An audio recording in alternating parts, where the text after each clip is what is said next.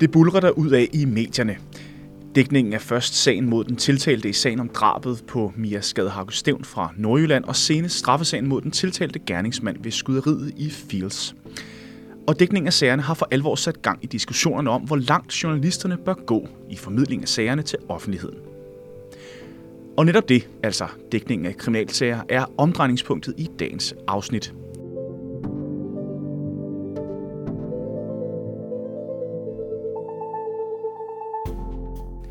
Med i studiet har jeg nemlig inviteret Maria Bendix Witsen, der er studielektor og Ph.D.-studerende ved Roskilde Universitet.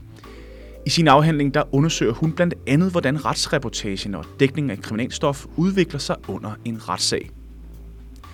For hvad er det egentlig, der sker, når journalistikken bliver filtreret ind i retssagen? Kan selve sagen og formidlingen skilles ad fra hinanden? Og hvad er journalistens rolle i forhold til at påvirke folkedomstolen uden for retssalen? Jeg hedder Rasmus Lehmann Hylleberg. Velkommen til Magtens Tredeling.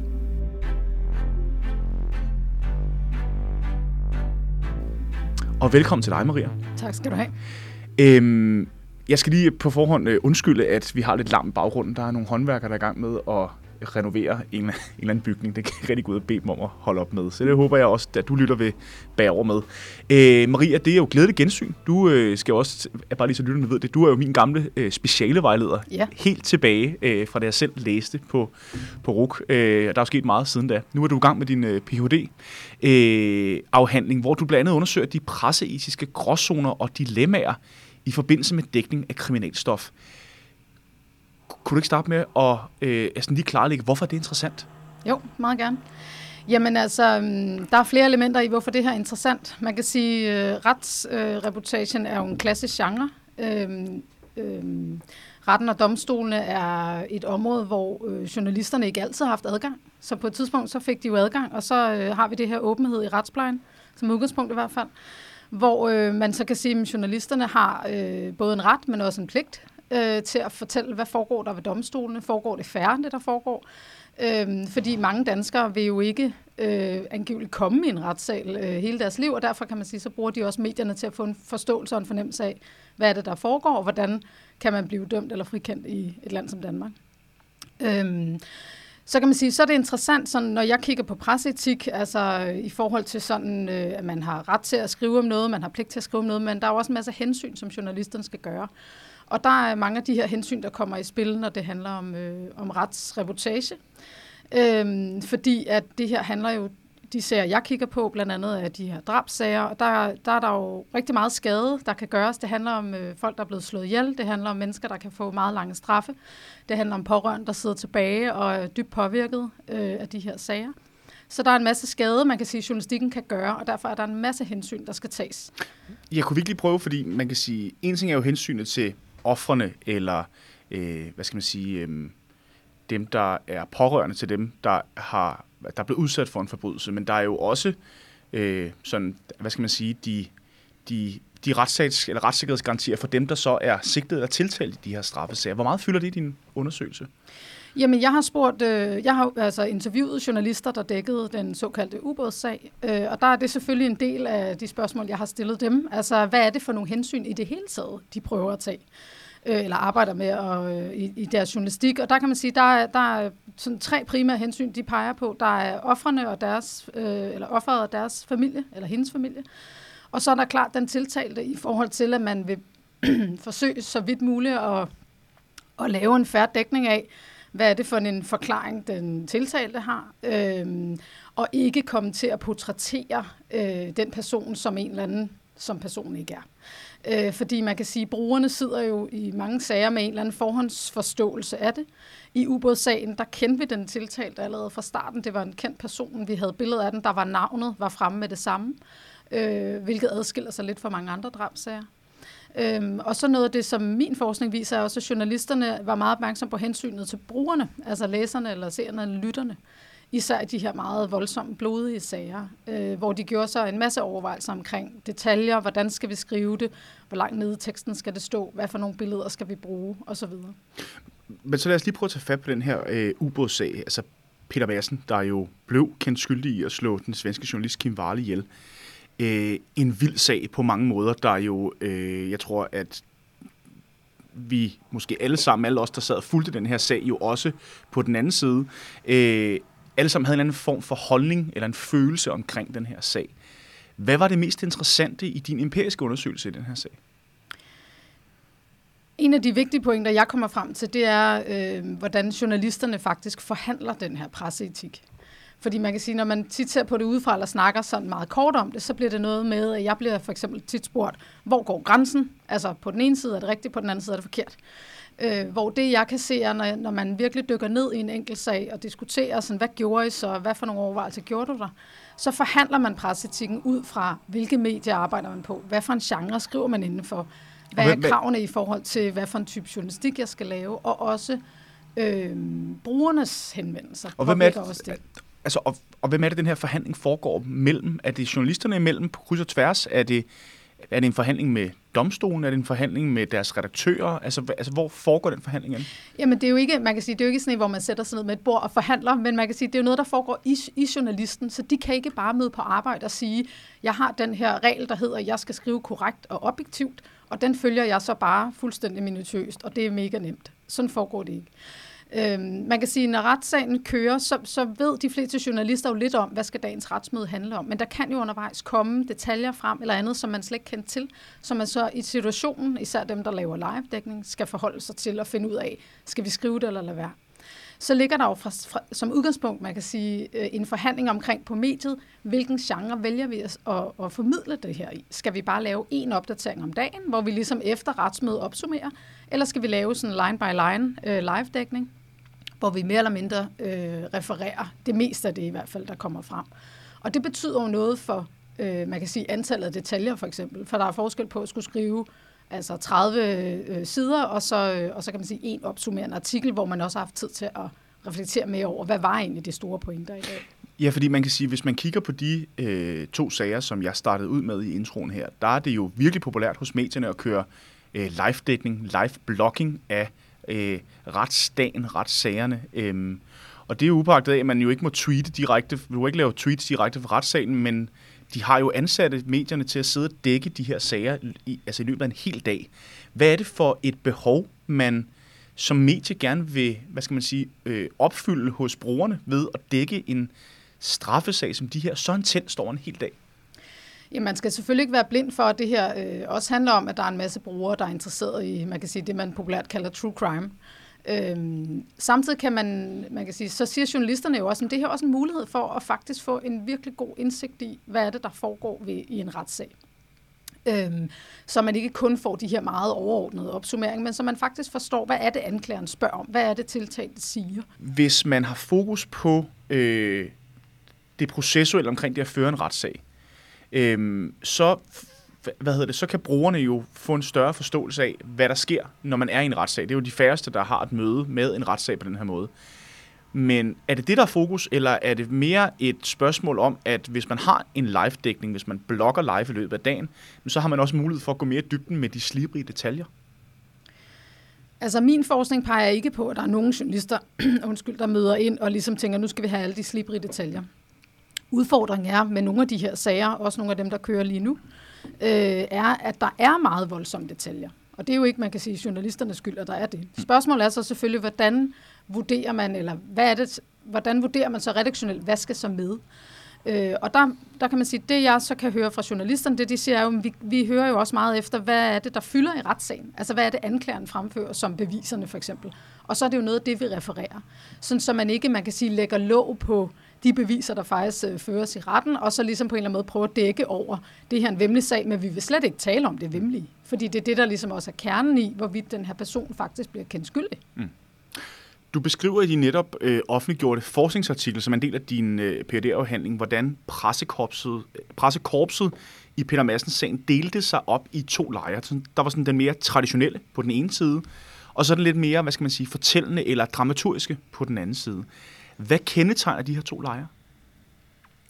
Sådan helt kort, så kan man sige, at den ene grupperer, så det er dem, der sådan er nyheds, de hardcore nyhedsjournalister, dem, der live-blogger. dem kan man kalde sådan de faktabaserede. Der, de siger sådan meget fakta, fakta, fakta. Only the facts man, kan man sige. Ikke? Og så er der den anden gruppe, som nogle af dem, jeg har interviewet, eller en af dem især, jeg har interviewet, adskiller sig, fordi han var forfatter. Og deres tilgang til retssagen er ligesom, vi skal ikke gøre det, de andre gør. Vi skal ikke lave den her klassiske nyhedsdækning. Vi skal prøve at formidle det her på en anden måde end de andre. Øh, med forskellige argumenter. Så man kan sige, de trækker mere på sådan dramaturgi, de laver fortællende journalistik, det handler om scener. Øh, den ene valgte også at kalde det Kim Wahl-sagen i stedet for ubådssagen, og havde sådan et meget bevidst fra starten fokus på, at det var hendes sag. At vi skulle ikke glemme Kim Wahl. Mm. Øh, hvor andre ligesom valgte at sige, at det hedder ubådssagen, fordi gerningsstedet var ubåden. Øh, og, og, og, og der var en splid, kan man sige, mellem journalisterne, fordi i mine interviews nævner de forskellige journalister i de lejre her ligesom hinanden, mm. øh, og peger på, at dem, der ligesom er de faktabaserede, de peger på, at der kan være en fare for at fortælle, man kan sige, den forkerte historie, eller endda forhåndsdømme, fordi man kommer til at skabe nogle billeder i, i brugernes hoved, som måske ikke rigtig matcher det, der egentlig er sket. Mm-hmm. Kalder det et skifte i retsjournalistikken. Kan du uddybe den pointe? Den klassiske retsreportage, der sidder journalisten ind i retten, følger, hvad der sker, og laver en opsummerende nyhedsartikel omkring det. Sådan helt klassisk. Øhm, hvor man kan sige, det jeg kan se er, at medierne nu prøver at bruge den her genre, udvider ligesom, hvad er det, man kan med den, øhm, som, som har ændret sig over årene. Øh, hvor man kan sige, det som journalisterne siger til mig, det er jo, at man skal stille sig selv det spørgsmål, hvad handler den her historie egentlig om? Handler den bare om at referere, hvem sagde hvad? Eller handler den også om at stille nogle spørgsmål til os som mennesker? Hvordan kan det ske, at de her drab sker? Hvis det nu havde været mig selv, hvad så? At man også kan føle noget, når man læser de her historier øh, og spejle sig i dem. Og der, og der er der en diskussion også i branchen omkring, hvad er okay, hvornår fastholder man den øh, objektivitet i forhold til, sådan man kan sige, at være den neutrale og ikke tage side. Øh, hvor der, der er de journalister, uanset hvad for en leg de er i, så mener de heller ikke, de tager side. De fortæller historien, som de synes, den skal formidles. Mm. Og der kan jeg se, at der er ligesom et større rum for at gøre nogle forskellige ting, end der i hvert fald har været tradition for tidligere. Mm. Vi har øh, tidligere her i podcasten blandt andet talt med Anna Gårdslev, øh, der jo som journalist for DR dækkede retssagen mod Anders Bjerg Breivik i Norge tilbage i 2012 efter øh, angrebet på Ydøjer. Her fortæller hun, hvordan hun hver dag var meget opmærksom på at lade sagen gå sin gang og ikke drage forhastede konklusioner, og også hvordan hun forsøgte at forholde sig nøgternt til sagens detaljer, trods den nationale sorg, der lå som en dyne omkring retssagen. Hvor meget fylder de her etiske overvejelser hos de journalister, du interviewede til den her artikel? Nu er jeg med på, at det her er jo ikke national landesorg, som Breivik-sagen var, men der er jo vel lige så meget også noget omkring de her meget etiske overvejelser omkring, hvad er det, jeg skal give videre øh, til offentligheden, uden at, hvad skal man sige, dømme i den her sammenhæng Peter Madsen på forhånd? Der er klart nogle paralleller, men, men, men der er helt klart også mange forskelle, både fordi, at det var en terrorsag, og han erkendte fuldt ud, han var stolt af det, han havde mm. gjort. Og det adskilte sig ret meget fra altså, de sager, jeg i hvert fald har kigget på herhjemme. Ikke?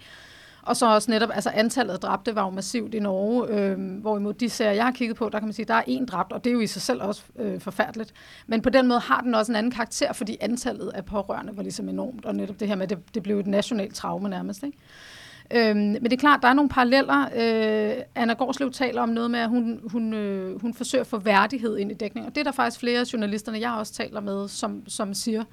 Så er der hele det her med omkring, at det ikke bliver sådan et cirkus, altså et mediecirkus. Øhm, og det er også noget af det, som de nævner. Udfordringen er selvfølgelig, hører jeg i hvert fald også, at det der med at sidde som enkelt journalist og tage ansvar for, hvad der sker blandt alle medier, det er meget svært. Det kan de jo ikke. Men når man ser det udefra, kan det virke nogle gange meget voldsomt, at der står øh, 20 journalister og kigger på det samme, eller endnu flere. Øhm. Men må jeg lige prøve at holde fat i den, Maria? Ja. Du siger, at det her med at undgå et mediecirkus, det er ja. blandt andet også noget af det, som, som vi tidligere har hørt i podcasten i forhold til øh, vores, vi har lige kørt en, en, en, en serie omkring revner i retsstaten, hvor blandt andet også kigger på det her med mediernes og politikernes indblanding i straffesager. Altså det her med, hvordan holder man som journalist fast i sin hvad skal man sige, etiske position i afdækningen af sådan en straffesag her, hvis alle de andre medier kører, altså, du ved, øh, altså fuld ballongynger og cirkus på den? Altså, jeg oplevede ikke, at der var nogen, der kørte fuld ballongynger. Nej, nej. det er selvfølgelig også en journalistisk stramning her. Ja, ja. Blive det billede, ikke? Ja. Men, men det er klart, det er også noget af det, jeg kan se, er noget af den debat, der kører nu i forhold til de sager, der er. Altså det her med, er det for meget? Altså, er der proportion, altså, er det proportionalt med, hvor vigtig historien er? Og det er jo virkelig til diskussion. Fordi det er jo også, man kan sige, en kamp mellem, hvis brugerne vil have det, skal de så ikke også lige også have en podcast omkring sagen, når vi alligevel også dækker den på nettet? Mm. Øhm, sådan så volumen altså, er jo til at diskutere, men det kan den enkelte journalist bare ikke gøre noget ved. Nej, og der er vi nemlig over i også noget interessant her, synes jeg, fordi der er jo det her aspekt med brugerne, læserne, seerne, lytterne i den anden ende. Altså formes retsjournalistikken, nu nævnte du selv True Crime tidligere, altså formes retsjournalistikken af, af deres efterspørgsel, eller styrer man som journalist og medie selv udbuddet ud fra egne journalistiske kriterier her? Det er jo klart en, en blanding. Altså selvfølgelig, man kan sige, at journalisterne går på arbejde og, og har en faglighed omkring det, og ligesom udpeger jo også de sager, som de finder væsentlige, ud fra de kriterier, de nu arbejder for, det medie, de er, og de, øh, de brugere, de selvfølgelig har. Øh, men, men jo også en forpligtelse i forhold til at sige, at når vi har så voldsom en sag, så skal vi også holde øje med, gør myndighederne det så godt nok? Især når det er der, hvor mange måske også sidder og tænker, at han har jo bare gjort det. Men hvad, hvad skal der faktisk til for at blive dømt? Det jeg kan se er, at, at det er jo et sted, hvor man kan konkurrere. Læserne vil virkelig gerne have det. Mm. Og så er det jo selvfølgelig en redaktionel beslutning om, hvor, lang, altså hvor meget man ligesom vil give folk. Øh, det jeg kan se, der sker, er, at, at flere journalister i deres dækning også siger til læserne, altså hvis læserne efterspørger flere detaljer, mere information, at man så ligesom siger, du får ikke mere nu. Altså man simpelthen skriver det direkte i livebloggen, og det så jeg allerede under ubådssagen, og jeg kan også se, at det gør flere journalister nu, at man ligesom markerer over for læserne, der er faktisk en grænse. I får ikke det hele. Det kan godt være, at vi reelt set har lov til at gøre det, men vi vælger redaktionelt ikke at gøre det. Jeg kan også se flere i den her Mia Skadehauke Stævn-sag, øh, har ligesom øh, skrevet til journalister og sagt, altså i de her liveblogs, hvorfor må vi ikke høre hans navn, når der ikke er navneforbud? Jamen det vælger vi redaktionelt ikke at gøre for at beskytte ham. Mm. Og det er jo en journalistisk, etisk overvejelse. De, kunne, de måtte godt skrive det. Men, men der, har de, der overvejer de så, jamen det, det, hensynet til ham og hans pårørende er større, end at vi, det, vi har brug for at vide, hvad han hedder. Mm. Du har tidligere fortalt til Fagbladet Journalisten, at, og jeg citerer, min forskning viser, at journalisternes strategi var at skrive tydeligt til læserne, at det ikke var deres rolle at vurdere, om Peter Madsen var skyldig eller ej. De i tale satte idealet om at forsøge at være objektiv og ikke gå ind i skyldspørgsmålet. Eksempelvis i liveblogs og i indbakken. Det blev til en form for metakommunikation, som blev en del af dækningen. Altså risikerer journalisterne netop ikke at gøre det, de siger, de ikke vil? Altså det her med, at man, når man har så meget fokus på, øh, nu sagde du selv, at øh, altså, der var nogen, eller der var i hvert fald en journalist, der kaldte det Kim Wahl-sagen i stedet for Peter Madsen-sagen, men når man har så meget fokus på at skabe et narrativ omkring en sag, følge den med liveblogs og dækning en hel dag, og hvad hedder det, skrive artikler, lave podcast og sådan noget, risikerer man så netop ikke at øh, gøre det, som man siger, man ikke vil, netop at puste lidt til skyldspørgsmålet? Det er der jo selvfølgelig en risiko for. Mm at man gør. Altså ved at man, øh, ved at man zoomer ind på en sag og siger, se her, hvad der, hvad der er sket. Øh, de her ting erkender en person, de her ting erkender han ikke. Øh, man følger den her sag meget tæt, så det er klart, så begynder brugerne jo også at, at danne sig nogle forståelser op i deres hoved. Det jeg øh, talte med journalisterne om, eller de fortalte mig, var jo, at de gør, forsøgte i hvert fald at gøre en dyd af ligesom at forklare læserne også, at vi bliver nødt til at vente. Det her er domstolene, der skal træffe den her afgørelse. Men det betyder jo ikke, at man ikke som borger kan sidde og have sin egen holdning til, hvad man tror, øh, den tiltalte nu skal dømmes, eller er personen skyldig eller ej. Mm. Øhm, det, jeg kan se, der foregår nu her i, i de retssager, der kører nu, er helt klart også meget metakommunikation. Altså det her med, at man ligesom siger, her til er ikke længere men også laver, jeg hørte en, øh, en podcast, hvor journalisterne ligesom siger til lytteren, hvis du ikke øh, vil have flere detaljer nu, så skal du simpelthen slukke. Mm. Altså hvor man simpelthen sender lytterne væk, eller i hvert fald advarer så meget, at, at det skal være de hardcore typer, som ligesom lytter videre, hvis man har, hvis, hvis man har en interesse i det. Der er simpelthen, der er, altså det er simpelthen nødt til at spørge ind til, fordi øh, altså, er det ikke lidt blåret? Er det ikke det samme som at sige, at øh, vi har en hemmelighed?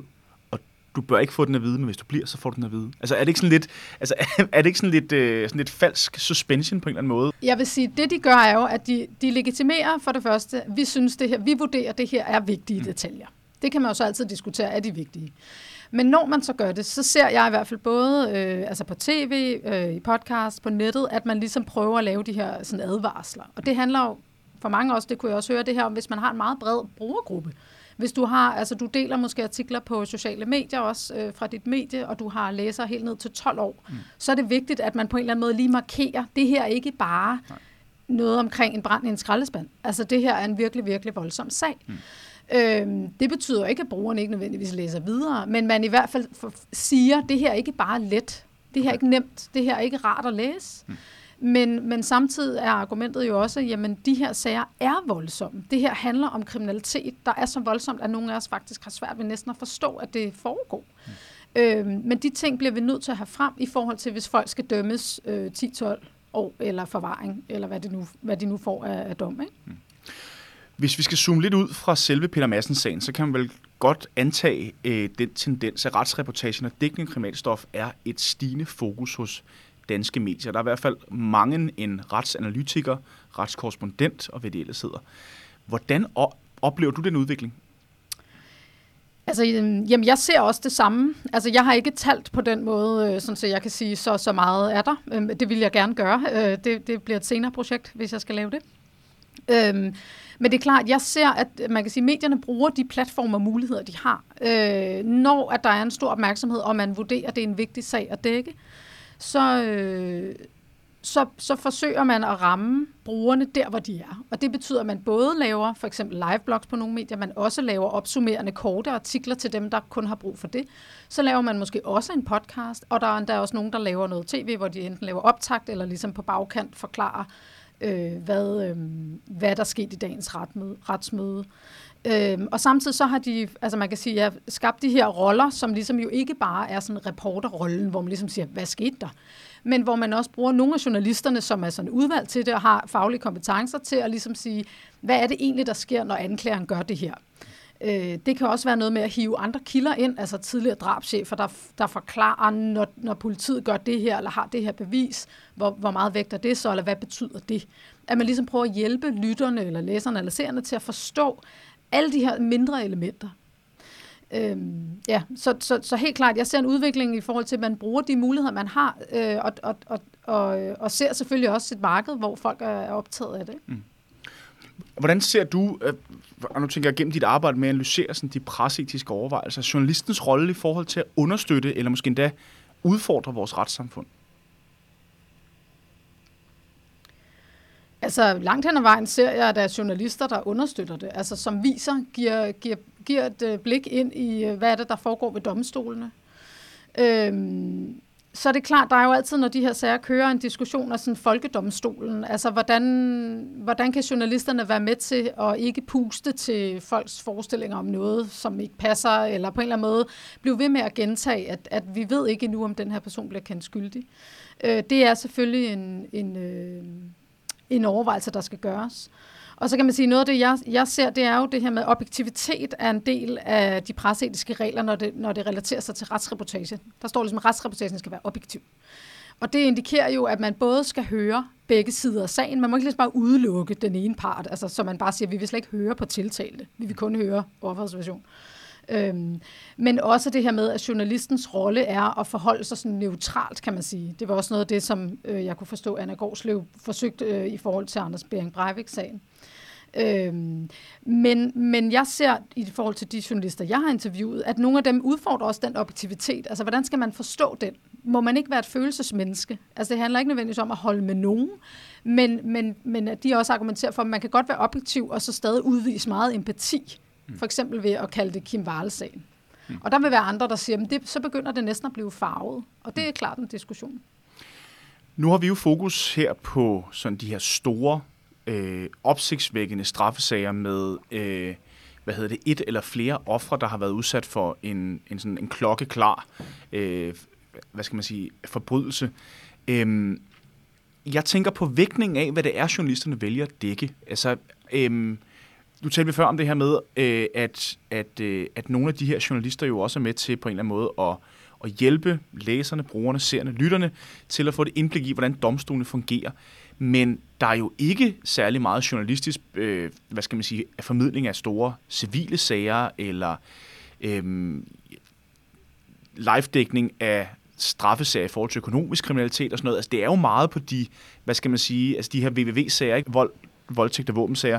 Altså, hvad, øh, altså, kunne man risikere, at, at man får på en eller anden måde en form for skæv formidling i forhold til, hvad det er for sager, der så rent faktisk får plads i medierne? Jamen, det er der selvfølgelig en far for. Altså, øh, og, og man kan sige, der, risikoen er jo også, at, at, at mediebrugerne sidder tilbage og har en forståelse for, at hver gang man går i byen, så bliver man nærmest slået ihjel, ikke? Øh, eller i hvert fald øh, udsat for alt muligt vemmeligt. Og det er der jo heldigvis mange, der ikke gør. Så det er klart, der er jo noget med, at, at mediernes opgave også er at ligesom øh, forklare brugerne, hvor tit sker det her? Altså, hvad, er det her sjældent, eller hvad, hvad er det, der foregår? Ikke? Øhm, og udfordringen er selvfølgelig, at sådan rent journalistisk er det nemmere at, for, at fortælle om, der er øh, en person, der er død, og så er der en, der er tiltalt. Det er en ret enkel sag, kan man sige, mm. altså uden at det, det, det skal lyde forkert. Versus øh, alle mulige tekniske detaljer om, om spor på nettet og øh, transaktioner fra det ene land til det andet, som er sådan lidt, man kan sige, lidt tørt. Så i forhold til, at journalister jo også arbejder ud for nyhedskriterier, og også ser på, hvad brugerne er interesseret i, så er det ikke nødvendigvis, at, at, øh, at, at det er de sager, man så tænker, fedt, der live dækker vi fra, simpelthen fordi, at det angiveligt også er kompliceret stof, og det vil ikke være noget, der måske tiltrækker øh, øh, brugerne. Samtidig har jeg også hørt, øh, en journalist sagde til mig, at, at, at der også var i nogle sager, hvor der er flere tiltalte. Altså en gruppe på fire, som hedder alt muligt forskelligt, vi kender dem ikke, at det er svært at holde styr på. Mm. Så den, der vil man måske hellere så lave de her enkelte opdateringer, øh, eller enkelte nyheder, i stedet for at lave en live-blog, fordi det simpelthen vil være for besværligt at finde rundt i. Min pointe er blot, jeg tænker, der er, vi har jo øh, eksempler på retssager, både ved EU-domstolen, ved den europæiske menneskerettighedsdomstol, ved de danske domstole, som har betydelig større betydning for et langt større antal mennesker. Vi kan snakke gruppesøgsmål i forhold til øh, klimaspørgsmål, vi kan snakke øh, hvad hedder det, store sager i forhold til ytringsfrihed, øh, i forhold til øh, hvad hedder det, prøvelse ved storkammeret, i forhold til umyndiggørelse. Altså, sager, hvor udfaldet har langt større betydning for et langt større øh, altså mængde af mennesker.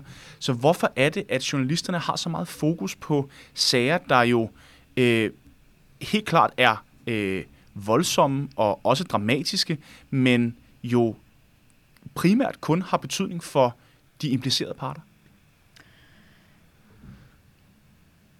Ja, det har betydning for de implicerede parter, men det har også betydning for os som samfund, at vi ved som borgere, når der sker en voldsom forbrydelse, så, så bliver det håndteret. Altså politiet laver deres arbejde, øh, dom, dommeren laver sit arbejde, øh, nævningen laver, sit, laver deres arbejde. Så på den måde handler det jo ikke kun om de implicerede. Mm. Men jeg er helt med dig. Altså, jeg forstår dit spørgsmål i forhold til, at der er masser af andre væsentlige sager, som man helt sikkert kunne gå ind i. Jeg har ikke afdækket det i forhold til, sådan at man ligesom kan sige, så så mange sager bliver ikke dækket. Det vil være et spændende øh, område. Øhm, det jeg kan se er, at de her sager, for eksempel ubådssagen, som jeg har dykket meget ned i, jeg har både lavet forskning på øh, dækning af efterforskning op til retssagen, og så under retssagen. Øhm, I den sag, der handler det jo i høj grad om, altså der er noget kendtisfaktor, vi har en masse billedmateriale på de her mennesker. Det starter som en forsvindingssag, og pludselig forandrer den sig til en drabsag. Øh, det er det samme med Mia Skadehauke Stævn-sagen. Mm. Ikke? Øhm, og så kan man sige, at den type drabsager kan man på mange måder identificerer sig med som mediebruger. Altså forstået i forhold til den frygt, der sidder i stort set alle kvinder øh, og familier, og måske også nogle mænd. Altså det her med, jeg går ud et sted og tror på det bedste, og så sker der noget fuldstændig forfærdeligt. Øh, som jo, øh, som, som, som man kan sige, den frygt kan man identificere sig med. Øh, samtidig er der noget forskning, der også peger på, at man kan sige, man, man kan bruge de her kriminalsager til sådan at spejle sin altså sådan eksistens. Altså, øh, hvad er mit liv værd? Tænk, hvis det var mig, hvad ville jeg have gjort? Altså, at, at, at det kan afføde nogle tanker og refleksioner omkring ens eget liv, selvom det heldigvis ligger langt væk fra en, og man ikke nødvendigvis kender det involverede. Jeg tænker også, at øh, grunden til at spørge lidt ind til det er lige så meget det her med, at vi har, vi har her på mediet haft rigtig meget fokus på, hvad det er for sager, man også fra politisk side har brugt krudt på. Det har været meget de her VVV-sager. Man har brugt mindre tid på de civile sager i, i den offentlige debat. Øhm, og jeg tænker blot, hvis medierne øh, bruger så meget krudt på de her enkeltsager, som jo netop taler ind i VVV-sagerne, jamen risikerer man så ikke også at på en eller anden måde skubbe til det her økosystem, så fokus i den offentlige debat bliver de store straffesager, og måske ikke så meget på alle de andre sager, som også har betydning for vores øh, altså retspraksis generelt. Altså, så hvad er journalistens og mediernes rolle i forhold til at påvirke den politiske debat, øh, der jo også nogle gange former sig rundt om de her prominente retssager? Hmm. Ja, medierne har da et ansvar, og det er der en risiko, at man på en eller anden måde for, altså putter for meget fokus på, på nogle sager, og så på en eller anden måde glemmer de andre. Øhm, jeg vil sige, lige nu kører der en stor sag, som er mere en systemhistorie, den her Field-sag, mm. hvor at den, den historie handler jo ja om drab, men den handler jo også om psykiatri og om velfærdsstaten, der ikke løfter sit ansvar. Ja. Øhm, udfordringen, nu har jeg ikke sådan været nede og lave sådan øh, forskningsinterview, men de journalister, jeg har talt med, og også løbende hørt den debat, der kører, er jo, at, at, at de er meget varsomme med at konkludere, at det her handler om psykiatri. Fordi vi ved faktisk, altså vi skal jo lige høre bevis, vi skal have se beviserne og høre dem først, før vi kan gå derover. Men allerede man kan sige, i lige dag kunne jeg faktisk, lige dag kunne jeg faktisk læse, at han havde siddet i et kosteskab og ventet 16 minutter på at komme igennem ja. til psykiatrilinjen. Præcis, ja. så man kan sige, at, at der er masser, der peger på det, så jeg synes, den sag, den har allerede nu nogle principielle snakker. Der er også, man kan sige, iværksat forskellige politiske ting i kølvandet på den. Mm. Øh, jeg har også hørt flere ofre, altså der har været til stede, eller vidner, som, som ligesom på en eller anden måde også øh, taler ind i, at, det, at, at han også på en eller anden måde er et offer, selvom at der selvfølgelig er dem, der er dræbt, der sådan er de primære mm. ofre. Ikke? Men det der med, at man kan sige, at den sag får os også til at forstå, hvad, altså hele den der, sådan, man kan sige, lidt firkantede opdeling af, der er, en, der er et offer, og så er der en morder, at de ting er ikke nødvendigvis altid så firkantede. Så den sag, vil jeg sige, den bliver jo også dækket af rigtig mange mm. medier og har stor opmærksomhed, også fordi den berørt rigtig mange i situationen. Øhm, men også fordi den har de her sådan, politiske øh, elementer i sig, hvor man kan sige, skal vi gøre noget for at undgå det her, næst, altså i forhold til det ikke måske igen, mm-hmm. som de andre øh, sager ikke har på samme måde. Jeg vil så sige, for eksempel med både Mia Skadehauke, men faktisk også med Kim Wahl-sagen, var der også sådan toner af, at man ligesom snakkede med kvinder i nattelivet, sikkerhed, vold mod kvinder. Altså de tematikker var på en eller anden måde nævnt, mm. men det var ikke noget, der fik sådan en større... Der ikke, det fik ikke så meget plads. Mm. Altså, jeg har for nylig talt med nogle svenske kollegaer, som undrede sig meget over, at det ikke har fyldt meget mere, for eksempel. Ja. Hvad er næste ben af din undersøgelse i forhold til din phd afhandling Jamen helt kort er det at få færdiggjort sådan selve afhandlingen, fordi den øh, forskningsartikel, jeg lige udgivet, var min sidste, men man kan sige noget af det, jeg øh, tænker, jeg gerne vil arbejde mere med, er både det her med øh, relationen til brugerne, altså journalisterne og brugerne, og den forhandling, der ligesom foregår, blandt andet for eksempel de her live-blogs. Øhm, så vil jeg også gerne øh, lave en bog omkring øh, retsreportage, den moderne retsreportage, fordi vi har jo mange, jeg underviser også i journalistik ved siden af, at jeg forsker, Øh, og, og der er jo mange studerende, som og, øh, altså, der bliver journalister på et tidspunkt og kommer ud og ligesom skal dække de her. Det behøver ikke nødvendigvis være drabsager, men det kan også bare være mindre sager. Øh, og hvordan gør man så det? Og der ligger selvfølgelig materiale, men man kan sige det her med også at sige, hvad for nogle etiske overvejelser skal man gøre så, når man vælger en liveblog, hvis man laver fortællende journalistik? Hvad for nogle billeder skal man vælge? Øh, hvad for en lydside skal man vælge, når man laver podcast? Fordi alle de her ting kan spille ind i forhold til de hensyn, der skal tages. Altså jura er jo generelt er jo generelt noget af det, der er aller, aller sværest at dække med billeder og lyd, fordi at vi har set Københavns Byret udefra nogle gange. Mm. Ikke? Ved journalisterne, øh, også, nu tænker jeg også fra dit, øh, hvad hedder det, fra dit virke også som underviser, Maria, ved journalisterne nok om, hvordan vores retssystem hænger sammen og fungerer?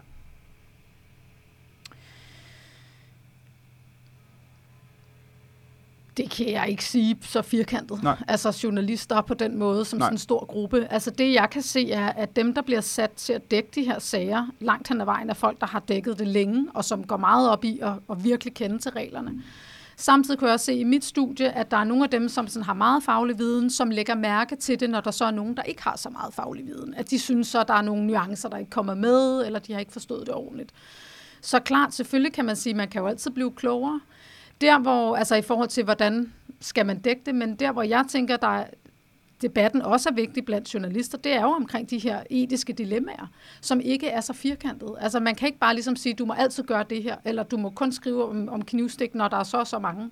Altså på den måde, sådan nogle firkantede regler kan man jo ikke lave. Mm. Så det er jo hele tiden en redaktionel diskussion og bevidsthed, man skal have skabt. Øh, men hvor der helt klart også er forskellige holdninger, også i forhold til, hvad for et medie er man på, hvad er det brugerne forventer af os, mm. og også ressourcespørgsmål. Hvor lang tid har jeg til det? Hvor mange penge vil vi bruge på det? Vil vi bare tage arkivfotos, for eksempel i ubådssagen, skal vi bare bruge arkivfotos af Peter Madsen, eller skal vi have en fotograf ud og tage nogle billeder øh, af noget hav, så vi på en eller anden måde får sådan lidt mere en kunstnerisk formidling af, hvad var det, der skete der under vandet. Mm. Det er jo også en, en diskussion, man kan tage. Maria, det var den, vi nåede. Tusind tak for din tid, og held og lykke med afslutningen på din phd afhandling Selv tak. Magtens Tredeling kan findes, hvor du finder dine podcast, og så kan du altid læse meget mere på k-news.dk. K-News er produceret af Karner Group.